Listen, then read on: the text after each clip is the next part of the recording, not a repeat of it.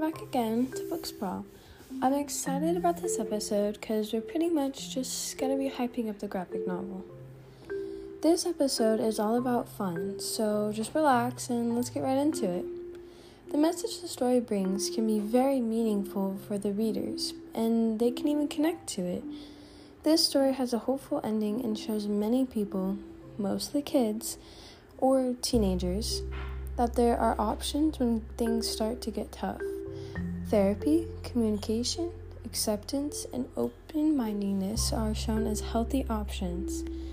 Tricky solutions, like Raina's stomach issues, can be addressed without embarrassment. Raina couldn't stop worrying about getting sick again, but every time she worried, her stomach would begin to ache. The biggest thing she was worried about was how her friends would think about her once they figured out her problems. But she learns that everyone has their own problems, even the popular people. She hates going up in front of the class and giving presentations, and I can relate to that. And I'm pretty sure that half of the people who are listening to this right now can agree with me. And to the people who don't, I'm genuinely jealous of you. Like, really. Anyways, a very light-hearted part of Guts is that Raina and her best friend Jane love to make comic strips together. Jane can't draw, so she just sticks to the words, and Raina does all the drawing. Also, Raina's family has a very weird appetite. Like, they just eat the most random things, and her mom's like obsessed with prunes or something. but they really are opposites. But they do love doing stuff together.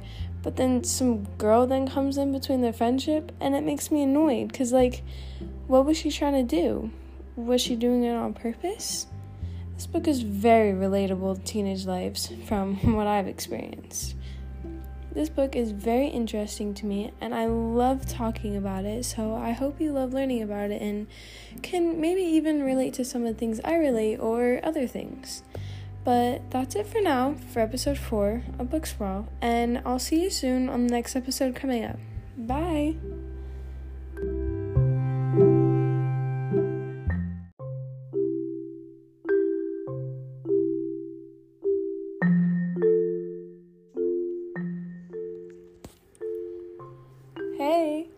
Welcome back again to Book Sprawl. I'm excited about this episode because we're pretty much just going to be hyping up the graphic novel. This episode is all about fun, so just relax and let's get right into it. The message the story brings can be very meaningful for the readers, and they can even connect to it. This story has a hopeful ending and shows many people, mostly kids or teenagers, that there are options when things start to get tough. Therapy, communication, acceptance, and open mindedness are shown as healthy options. Tricky solutions, like Raina's stomach issues, can be addressed without embarrassment. Raina couldn't stop worrying about getting sick again, but every time she worried, her stomach would begin to ache. The biggest thing she was worried about was how her friends would think about her once they figured out her problems.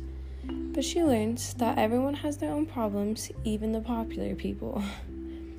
She hates going up in front of the class and giving presentations, and I can relate to that. And I'm pretty sure that half of the people who are listening to this right now can agree with me. And to the people who don't, I'm genuinely jealous of you. Like, really. Anyways, a very light-hearted part of Guts is that Raina and her best friend Jane love to make comic strips together. Jane can't draw, so she just sticks to the words, and Raina does all the drawing. Also, Raina's family has a very weird appetite. Like, they just eat the most random things, and her mom's like obsessed with prunes or something. but they really are opposites. But they do love doing stuff together. But then some girl then comes in between their friendship, and it makes me annoyed because, like, what was she trying to do? Was she doing it on purpose? This book is very relatable to teenage lives from what I've experienced. This book is very interesting to me and I love talking about it, so I hope you love learning about it and can maybe even relate to some of the things I relate or other things. But that's it for now for episode 4 of Book Sprawl, and I'll see you soon on the next episode coming up. Bye!